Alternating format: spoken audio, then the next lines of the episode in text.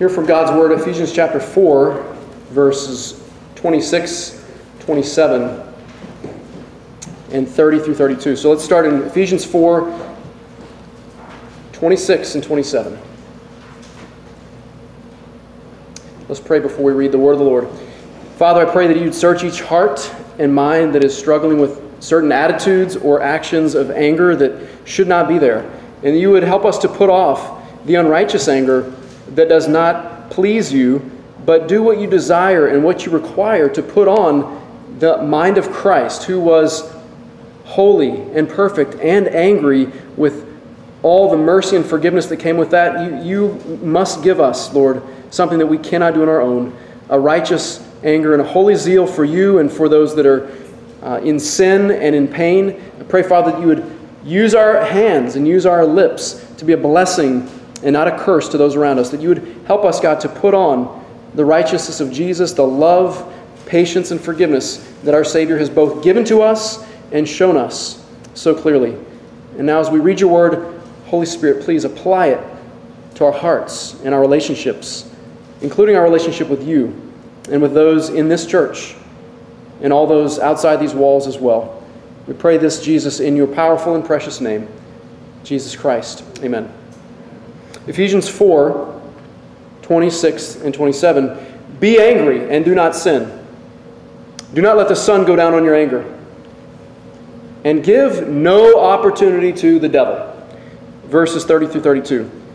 And do not grieve the Holy Spirit of God, by whom you are sealed for the day of redemption. Let all bitterness and wrath and anger and clamor and slander be put away from you, along with all malice. That's just a bunch of stuff saying, all the angry stuff, words and attitudes, put them off, and be kind to one another, tender-hearted, forgiving one another as God in Christ forgave you. Chapter five, verses one and two, therefore be imitators of God as beloved children, and walk in love as Christ loved us, and gave himself up for us, a fragrant offering and sacrifice to God.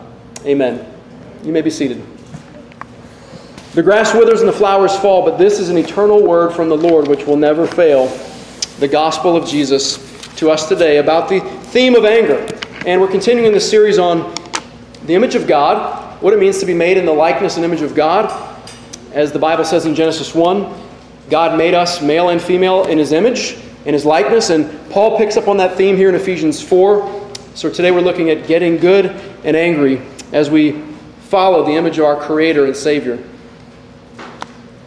Has anyone in here ever been to a twelve-step program, or maybe a recovery program? Well, I want you to picture that we're in that setting now, because we need to be honest with each other, as is the case in recovery programs. And so I want to start off just by saying, hi, my name is Brad. I have a problem. Not only does this not work, but I have another problem. I did. That's okay. That's all right. We might need our old-fashioned clickers back there on the on the screen. So back to the back to the old-fashioned PowerPoint. Thanks. All right. Let's try that again. I have a problem. I get angry. I have an anger problem. And in my younger years, I didn't think I had a problem with anger. In fact, my high school friends would ask me occasionally, "Do you ever get angry?" And I thought, "Sure, I do," but I couldn't think of any instances with people in public that I would get angry. After college, after having some non-angry years, so I, so I thought, I got married. That helped. That helped. Um, twenty years ago, when we were newlyweds, we had our share of conflicts and arguments right in the beginning. And Shannon would say to me things like this, stop saying you're disappointed. Stop saying you're frustrated. And just say you're angry, please. Just be honest. Just show me some intensity. Show me some passion. I was trying so hard to not be angry.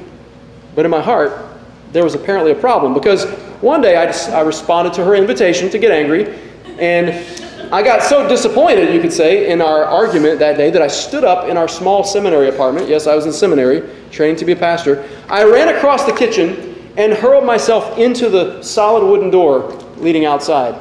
The door was closed, by the way. And so as I fell to the ground, I said, there, is that angry enough for you?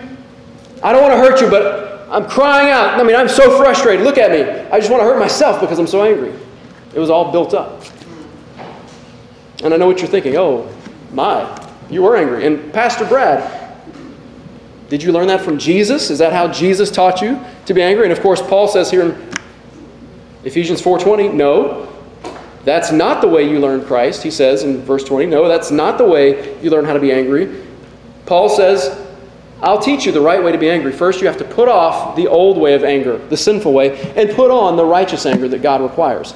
This is the pattern that Paul teaches throughout his letters. How do Christians change? How do we become bitter and angry people who are sinning to become people who are following God's heart in all of these things? And so he says, first, put off, and he uses that metaphor of clothing. Put off the old dirty clothes of your old anger, your old ways.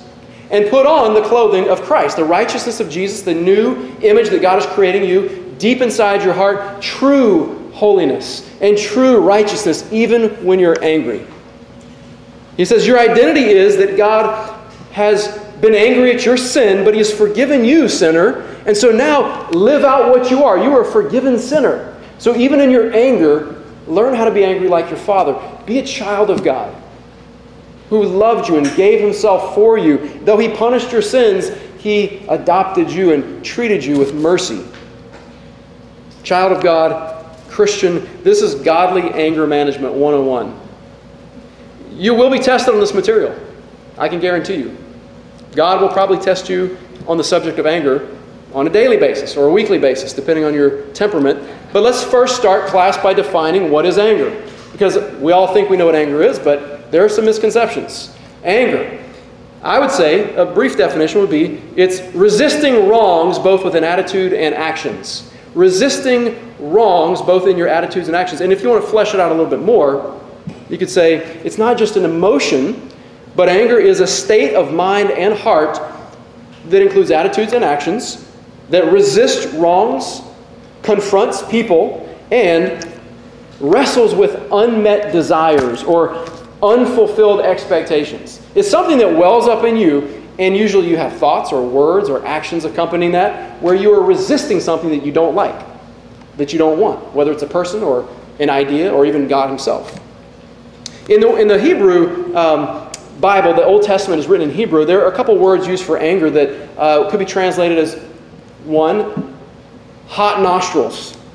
Okay? Have you ever felt so angry that your nostrils just begin flaring? You know? And your ears begin steaming. That's the idea of like a raging bull who's who's pawing the ground and about to run that matador over who's got the red cape saying, come on, come on. And he says, I'll, I'll come on. And he's, his ears are steaming. His nostrils are flaring. That's anger. The Hebrew also has another word, just means burning. Like when your blood boils because you're so angry. You're just hot under the collar. Your blood pressure is rising. You're just hot with anger. These ideas we, we know because we talk about them in, in similar ways. You know, someone exploded like a volcano and they just had this outburst and harsh words like lava just burning people around them. Or maybe you're one of the types that's a little bit slower in your anger and you, you let it build up like I did and you're like a pressure cooker. It's still getting really hot, but it takes a while before the lid blows off. Anger, hot anger, yelling, bulging veins in your neck, cursing, swinging your fist, a bat, or maybe a gun around. Some people just blow up with anger. Other people approach it very differently. Some people's personalities are more cold when it comes to anger. They clam up. They don't blow up.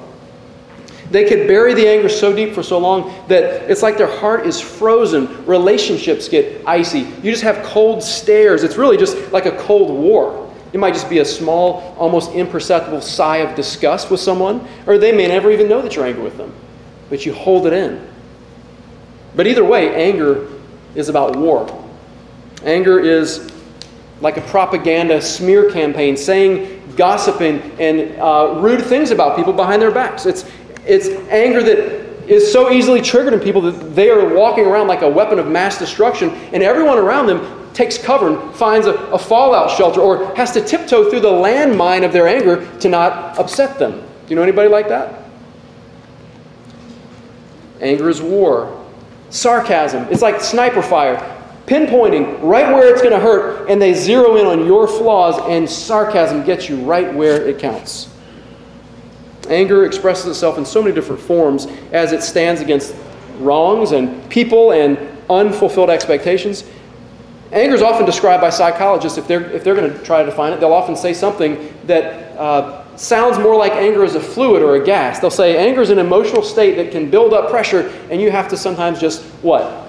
Vent. Just let it out. Let, let steam off. Get it off your chest. They talk about anger as if it's some substance, a fluid or a gas. And, and so this common advice is ventilate, air it out, talk about it, scream about it, vent your spleen, go into a field and just scream at the top of your lungs where no one can hear you. Throw a tantrum into your pillow. Punch your pillow. Punch the wall. Punch the punching bag in the gym. Maybe that's a little safer for you. Go and work out in a wicked way and just wear yourself out. Get all that negative energy out, people will say. And I think that's better than obviously punching someone in the face is to getting getting the energy out, but it's really not going to solve the problem. It actually might just heighten your emotions and rehearse the anger that's inside of you. And anger is actually not a fluid or a gas or anything that we can just vent or let off our chest. It does involve emotions and biology and high blood pressure and all that. But let me say it again. Anger is a state of mind and a state of the heart that includes attitudes and actions that resists wrongs, opposes people, and wrestles with unmet desires. Proverbs twenty-nine eleven says, "A fool gives full vent to his anger," or his spirit. A fool gives full vent to his spirit, but a wise man quietly holds it back. Does that mean he represses? Does that mean a wise person never talks about anger? No, that's not what it means. The Bible tells us how to deal properly with anger, but this verse tells us that a fool vents his anger. Screaming, cursing, yelling, that's reinforcing his anger. It's destroying relationships around him. No one wants to be around a person like that. But a woman who is wise doesn't vent her anger, but she repents of her anger.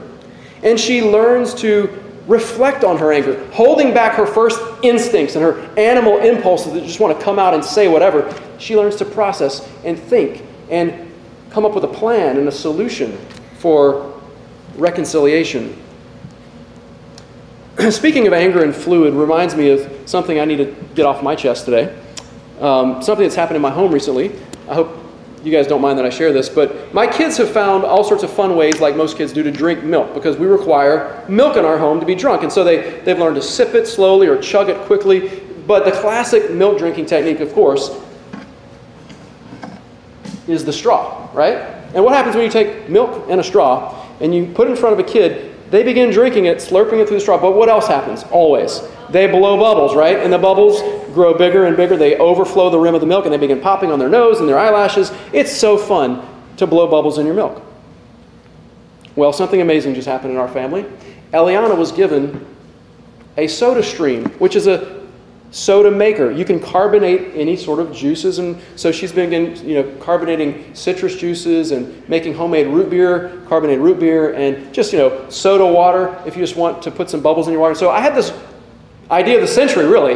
Okay, let's carbonate our milk in our home to save our kids the trouble of blowing the bubbles in their own milk. I'll use the SodaStream to, like, professionally and mass produce um, carbonated milk. And I can actually bring this idea to Wi-Fi, because we get all these milks every week that the kids drink. So kids, you can save your breath and let me carbonate the milk for you.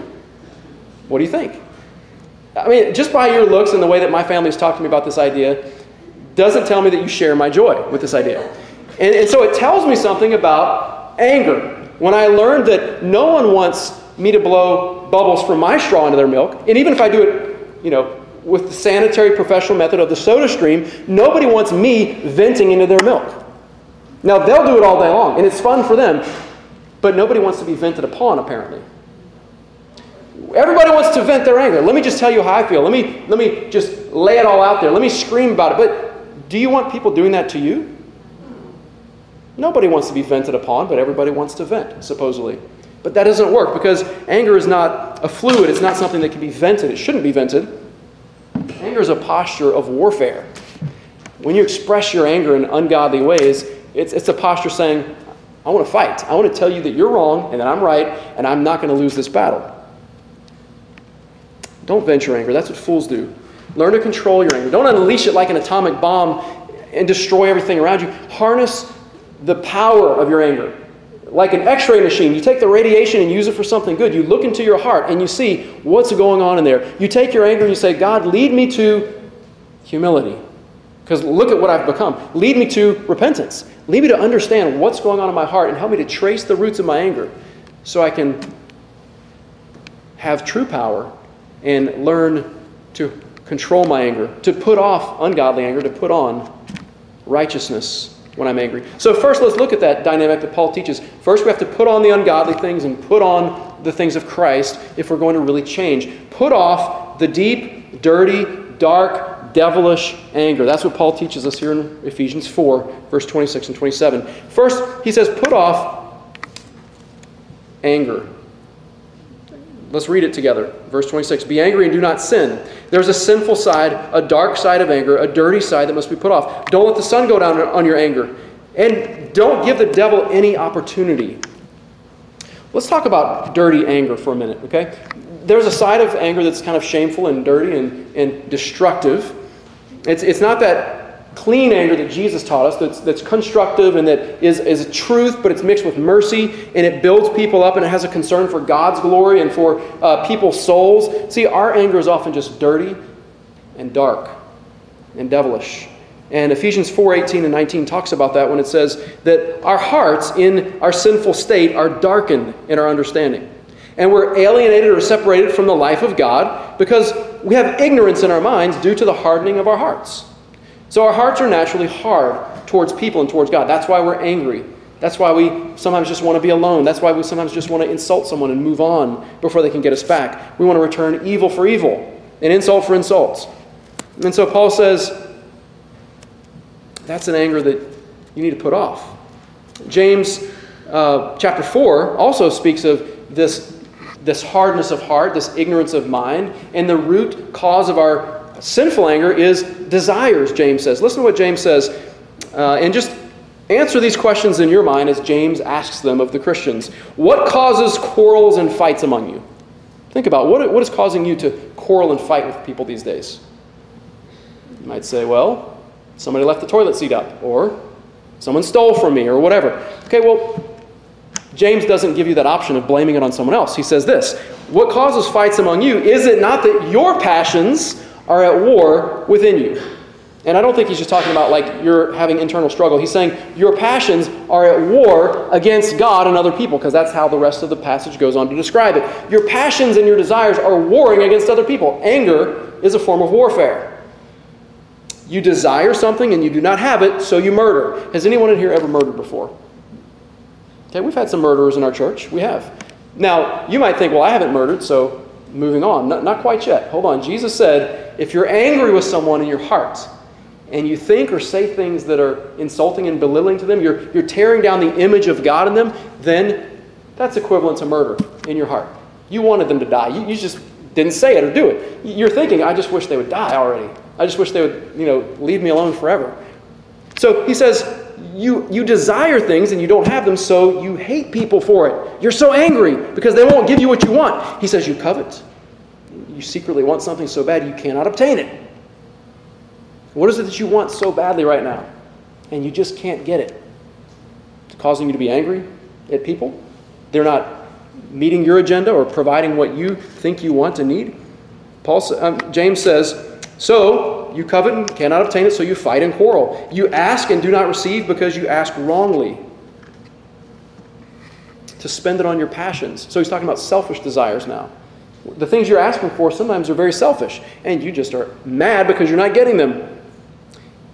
James is pinpointing what is the root problem. That's what's so wrong about the anger that Paul's telling us to put off. What's what's so dirty about it? Well, it's it's just selfish motives and desires. That's what's wrong with it. Our desires fuel our anger. We want something, we say to God, I need that, and then we demand it. You better give it to me or else I'll be angry and I'll do whatever, fill in the blank. The idol of self stands before God and other people and says, I must have what I want. My kingdom must come. My will must be done or else. So, we don't have what we desperately want, so we get angry. And how can we put this dirty side of anger off, this selfish side which erupts in anger all the time? How do we overthrow this idol of self, which I, I imagine myself sometimes as like a grown child. Sometimes I think, what am I doing? How, why am I thinking these thought patterns? This is a childish way of thinking. I mean, picture yourself in your worst moments when you're angry and selfish. It's like you're a little child that maybe your parents have taken to Burger King. And you take one of those little cardboard Burger King crowns, put it on your head. And you go sit in your little car seat in the car, your little throne that you're in. And it's all about you. You ate your hamburger, you got your ice cream cone, but something made you mad and you threw it on the ground in the car. You threw it on the floor. And then you start screaming saying, I want another cone, but you've already left the parking lot and your parents aren't about to turn around and give you another cone. But you demand what you want, and it's your fault that you threw it on the ground in the first place, but now you're angry at everyone else. And you think, I'm in charge here. I got my crown on. I'm in my throne. I deserve another ice cream cone. Don't we act like that sometimes in life? Yeah. And of course, not everything is that silly and petty. I mean, sometimes we're angry about real problems, injustices in the world, people dying around us. We have a right to be angry, but are we acting like a child, or are we acting mature and after God's image that he's recreating us to be, um, having righteous anger? So how do we put off this dirty anger? Paul instructs us. He says, resist the devil. He says, have a short fuse and let your anger uh, only happen for a short time. But James gives us some more helpful information in chapter four. And so I'm going to read another verse from James chapter four. When he says, when you're this angry, draw near to God, and he will draw near to you. Humble yourself before the Lord, and he will exalt you. So you've got your, your, your cardboard crown. You're sitting on your little milk crate throne or your little car seat or whatever you're sitting on, your lazy boy chair, and you are feeling at the center of the universe. And you're angry because not everyone is meeting your needs or your demands. And then James tells us, okay, let me explain how you're going to get through this and actually begin maturing as a Christian. You need to humble yourself and get close to God. Come to his throne. Draw near to him. When you see God on his throne, it will put things in perspective. When you when you draw near to God, you will see that he is the Lord and you are not. He's the true king and you're not. He will begin teaching you and changing you and giving you wisdom to be angry in a proper way without sinning. He will teach you how to be clean in your anger. There's three things I, I can see from this idea of drawing near to God and humbling yourself before him so that he'll lift you up. The first thing I see is that if I humble myself before God, I recognize that God is God and I am not. That will take care of most of my anger. If I realize I'm not the one in charge of the universe or even my household or my church or my life, really. I'm not ultimately in charge. God is God and I'm not. I have no right to demand, but when I am hurt or frustrated or angry, I need to draw near to him with my tears, with my pain, with my everything, and gain strength and gain perspective. Amen. I need to pray. I need to read. I need to reflect on the condition of my heart. Look at that x-ray of my heart from the, the mirror of the Word and see what my true needs are versus what are just my wants or demands. I need to learn to pray once again, your will be done, because you're God. Your kingdom come, not mine. The second thing I think I learned from this idea of drawing near to God and humbling myself before his throne is that it also teaches me to humble myself before you. Everyone in this room and everyone in the world, I, I need to learn that I'm not God. Therefore, I don't stand above you. I can't try to manipulate you or make demands of you, and you don't exist to serve me. God is God, and I'm not. I'm not God over you. We're both made in God's image. James chapter three tells us that. Ephesians chapter four says we're made in God's image, and he's remaking us, trying to help us become more like Christ. And so when I look at other people, I see you and I are equals.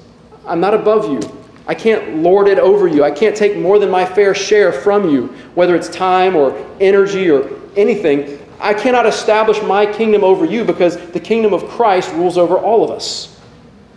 And this is the third thing I, I, I learned from this, which is when I humble myself before God and come before his throne, that God actually helps me through you.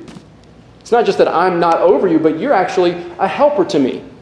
Because when I'm angry, I have people I can go to who are image bearers of God. They understand God's heart.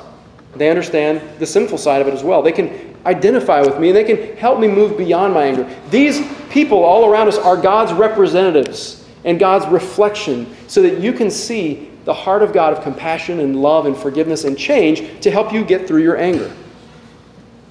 God is teaching me through you to find counsel from godly people who won't just listen to me gossip, but they'll say, wait a minute, hold on. We need to actually figure out a way to solve this problem and maybe be reconciled with that person. And sometimes God even humbles us through image bearers who are truly our enemies.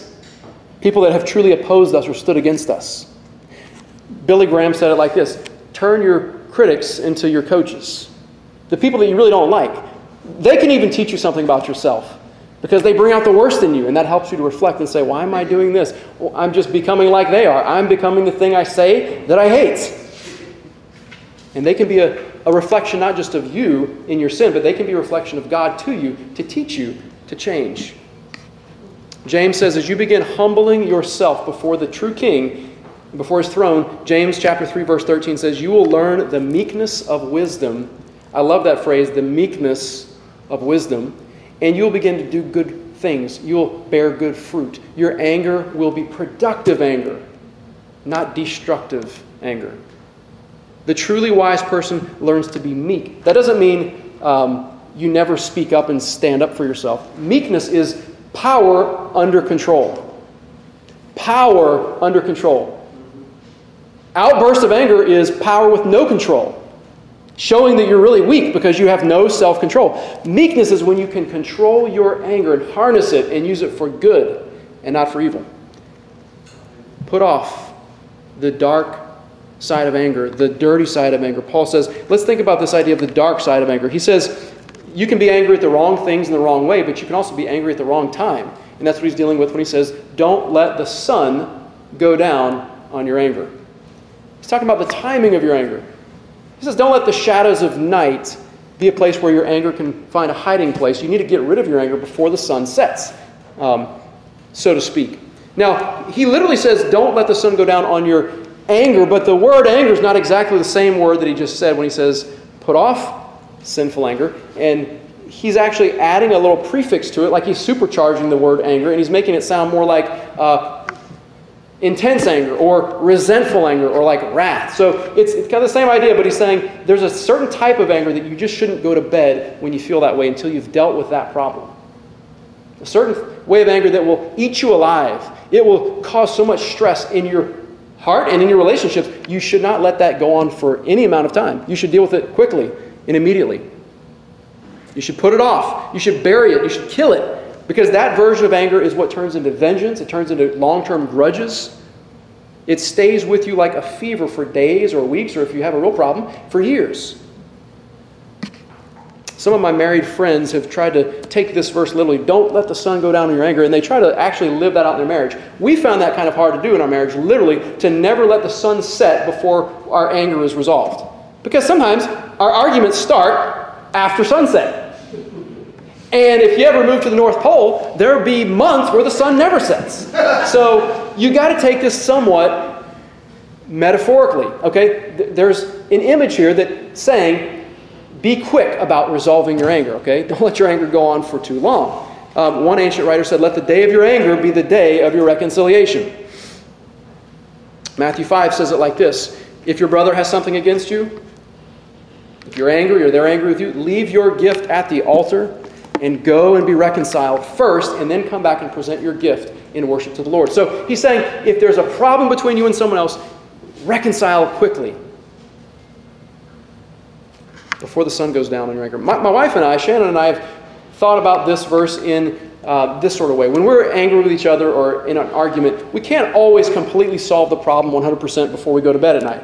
Now, we usually try to get the bulk of it taken care of, and we try to say something loving to each other or some sort of loving act so that when we say goodnight and close our eyes, we're not, you know, afraid of the other person um putting a pillow over our face or something. Like, we usually have a pretty good idea that I still love them and they still love me, even if I have some sort of, you know, uh, tension and we have to resolve it. So what we started to do years ago was we said, if um, if we can't figure it out tonight, and, and sometimes you're just exhausted after all the discussion, all the argument, it's just late. It's like, you know, two in the morning. You don't want to continue to do this when you're starting to get delirious. So you say, time out, let's schedule an appointment, whether tomorrow or at our earliest possible convenience, and let's finish this discussion. And so we, we set it in our calendar. And I think that the intention is there. The spirit of the law is there, that we're going to resolve the anger as quickly as we can. There's there's dirty anger, there's dark anger, and if we have unresolved anger, it, it invites evil. And that's the third point that Paul's saying, we should put off devilish anger. He literally says, don't give the devil an opportunity. Or literally, don't give the devil a place. That's it's just the basic word place. Don't give the devil a place in your life. Uh, the, the New International Version translates it as, don't give the devil a foothold where he sticks his foot in the door and you, you can't close it on him, because your anger has opened up the door of opportunity for, for Satan and for evil to come in and manipulate and have its way with you. It's basically saying, if I'm not willing to deal with my anger, I'm going to let it just go on and on unresolved. You're, you're basically spreading a, a place at your table to say to Satan, here, come come and dine with me. I'm going to dine with the devil. Or or you, you got a bunk bed set up right there in your room, and you say, hey, we'll just share the space together from now on, because I'm not going to repent of this anger, and I'm going to not forgive this person, and I will not stand for what they did to me. It's just going to burn me up, and I'm not letting it go. You're giving the devil a place in your life. This is exactly what Paul says in Ephesians four nineteen, he says, us, we sinners, have become callous and have given themselves up to sensuality, greedy to practice every type of impurity. Our hearts have become hard. We began feeling and not thinking. So sensuality, greed, impurity. Instead of thinking, we have lost the ability to think clearly, and our mind is clouded with the rage of anger. We're ignorant because of the hardness of our heart. Remember that? He says, this is what happens. It's been happening from the beginning. Remember the story of Adam and Eve in the garden.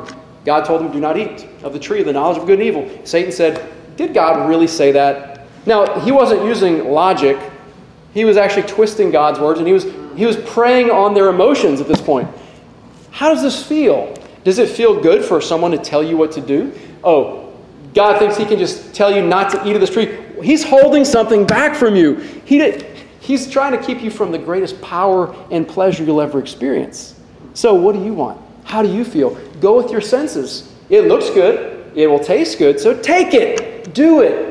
He's not using logic. He's using their feelings. He's saying to them, you're in control. You can do what you want. Don't let God control your life, or anyone else tell you what to do for that matter. Anger against God is devilish.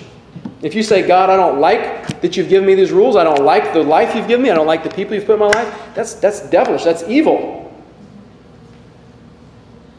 You say, I don't want to open the door to that person in my life. I want to keep the door shut in their face. I do not want this person being a part of my life. Well, guess what? The devil's already in the door. You might be keeping everybody else out, you think, but he's already there with that sort of angry attitude and unforgiving spirit. I would recommend shutting the door quickly on Satan by dealing quickly with your anger. Now, keep the door open for another moment if you're going to run into the door like I did when I was in seminary, but then shut it after you run through it, okay? Shut the door by dealing with your anger, by putting off sinful, dark, dirty anger towards other people. Proverbs twenty-five twenty-eight says, a man without self-control is like a city wall. I'm sorry, like a city broken into and left without walls. So in the ancient cities, they had the walls that protect them from the enemies. They didn't have airplanes and helicopters and missiles to launch. They would just have to come on foot or in chariots. And so if you had the tall, strong city walls, you're safe. But a, a person who can't control him or herself, can't control their anger, is like an open city, like an unlocked door. Come on in, Satan. Come on in, enemies. Just come on in and have your way. Kids, do you like to go on uh, you know, slumber parties and sleepovers with your friends? It's like inviting Satan to come over for a sleepover by being angry and saying, I'm not going to deal with this. I'm not going to make this right with my friends or my parents. We need to learn to control our anger. We need to learn to shut the door on that sort of thing and learn from the true master, our true Lord and King Jesus, how to master our anger. So let's look at the positive commandment here, because we've looked at putting off the dark and the dirty and the devilish ways of anger. But let's look at putting on anger. It's kind of a surprising Uh, thing we see next. It's a positively surprising command to put on anger. Now you might be saying, where does he say put on anger? I don't see that here. I see clearly put off, put off, put off. Like, do not um, sin. Do not let the sun go down on your anger. Do not give the devil an opportunity. All that. But it's assumed when he says be angry and do not sin that be angry is the command. Put on good anger. Put on godly anger. Put on righteous anger. Get good and angry. Get angry at the right things, in the right ways, at the right time. You know, why do you or I need a commandment to get angry? I mean, I get angry enough as it is, don't you? Do I really need God to tell me, be angry?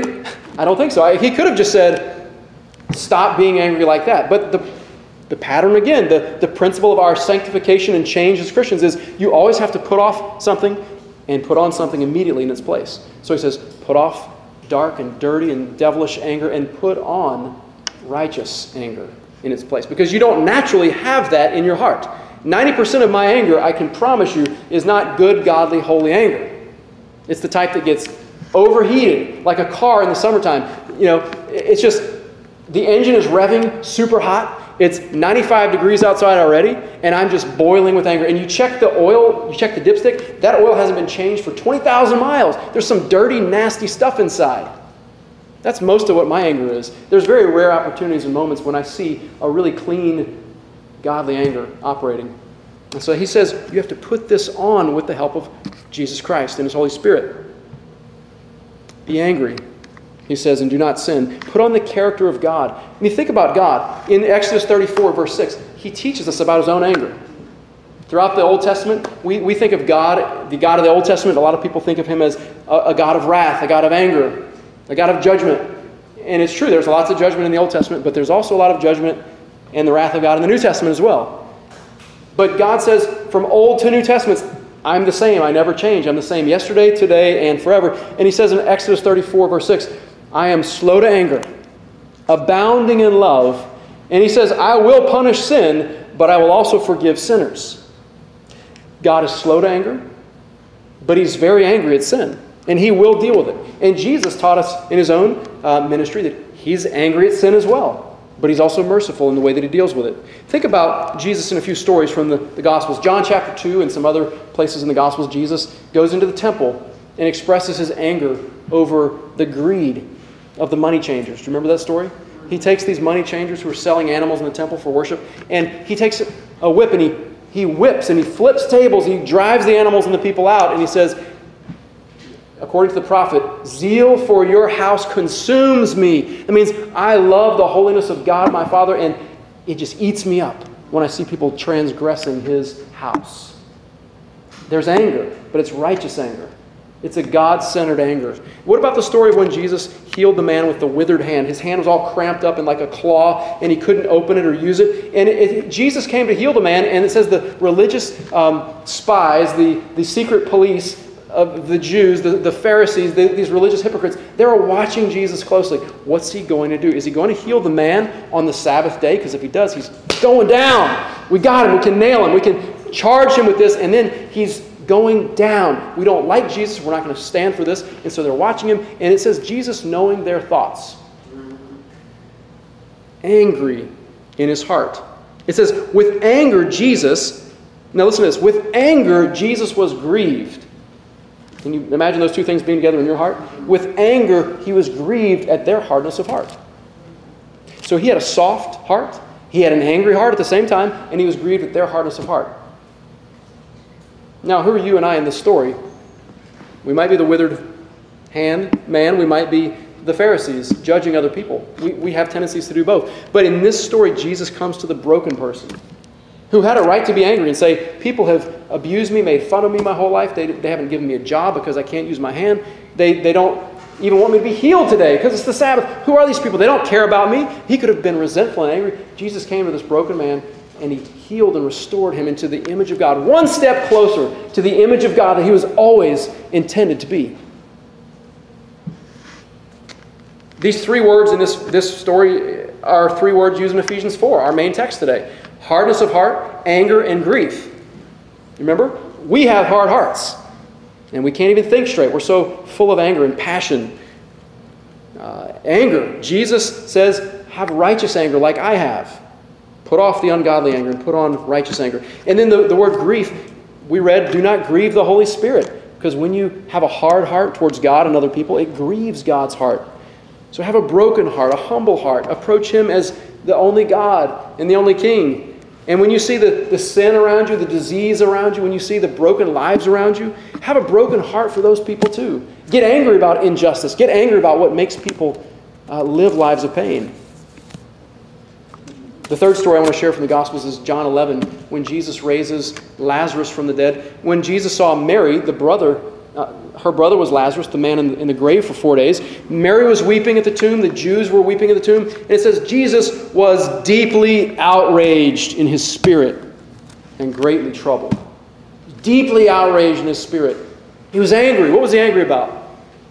Was he angry at Mary or the Jews? Was he angry at Lazarus? No, he was angry at death and sin in the world that causes death. He was angry at losing someone dear to him. He's deeply outraged and troubled that this is how the world has become because of sin.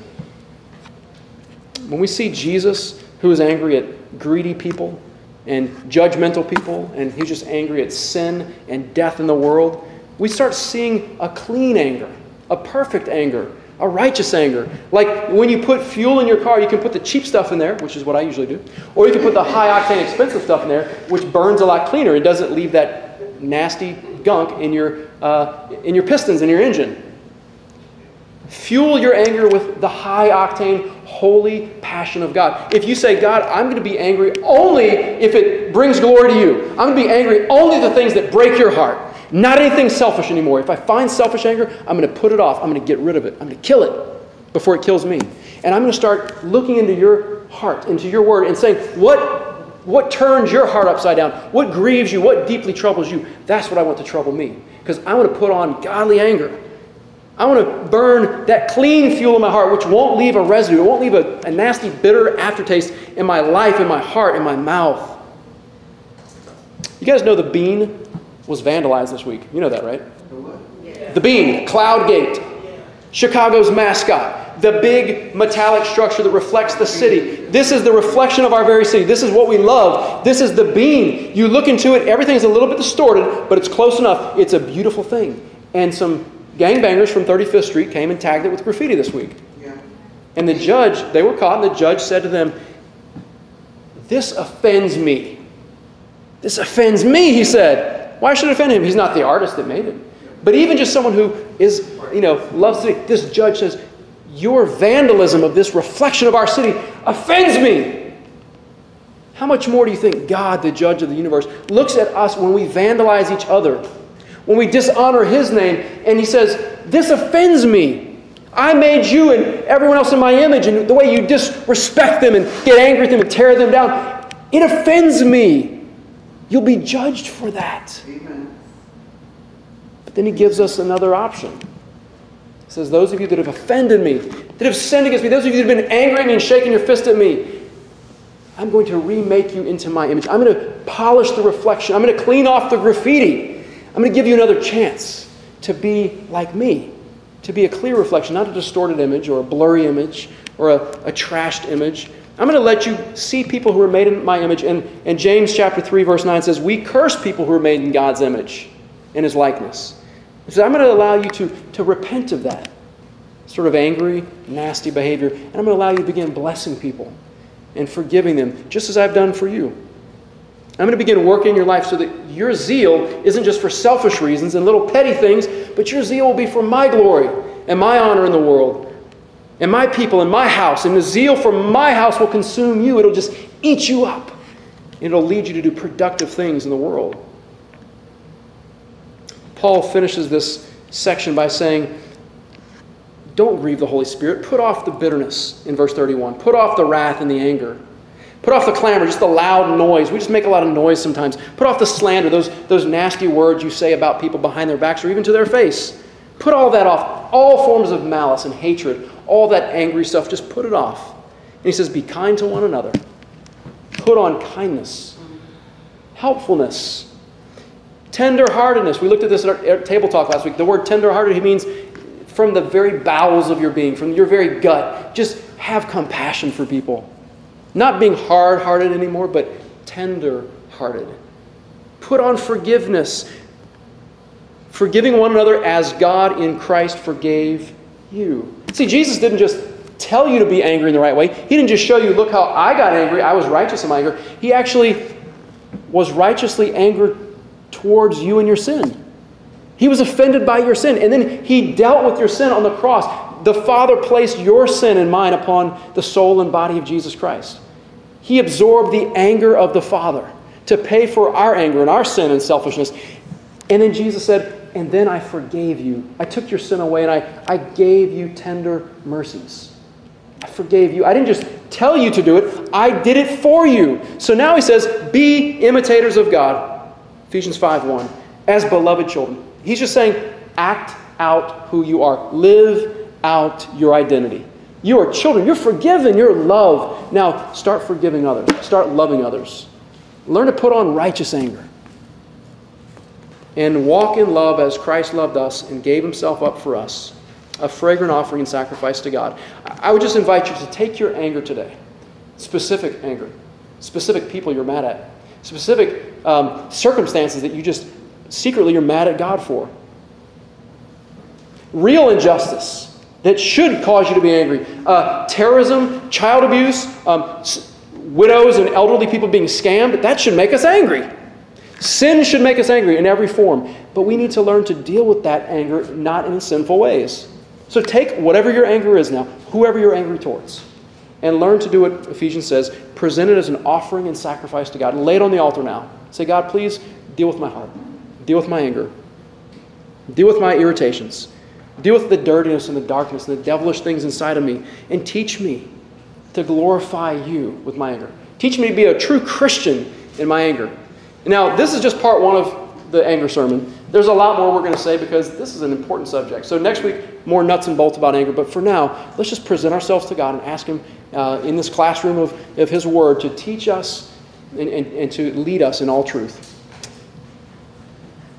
Father, we thank you so much for um, helping us to see what anger is and that we should be at war against certain things. We should feel passion against certain things that are wrong in the world. But but God, we get carried away and we don't know how to do this well. We we tend towards always uh, sinning in a, in, a, in a devious, selfish way with our anger. So help us to, to put off those things, to put off the, the idol of self and, and selfish demands, and help us to take up the cross where we see uh, Jesus who paid for sin fully and completely and perfectly and justly. But then he, he turned towards sinners and he forgave them and he showed them mercy and grace. Lord, teach us to be like that. Help us to put on the righteousness of Christ, to put on tenderheartedness and kindness and forgiveness and love. Help us to walk in love today. And as we present ourselves to you, Lord, change us, we pray. Transform us to do your good and your pleasing and your perfect will. And we ask this in Jesus' name. Amen. Let's stand as we prepare to sing this final song of worship, as we dedicate ourselves to God.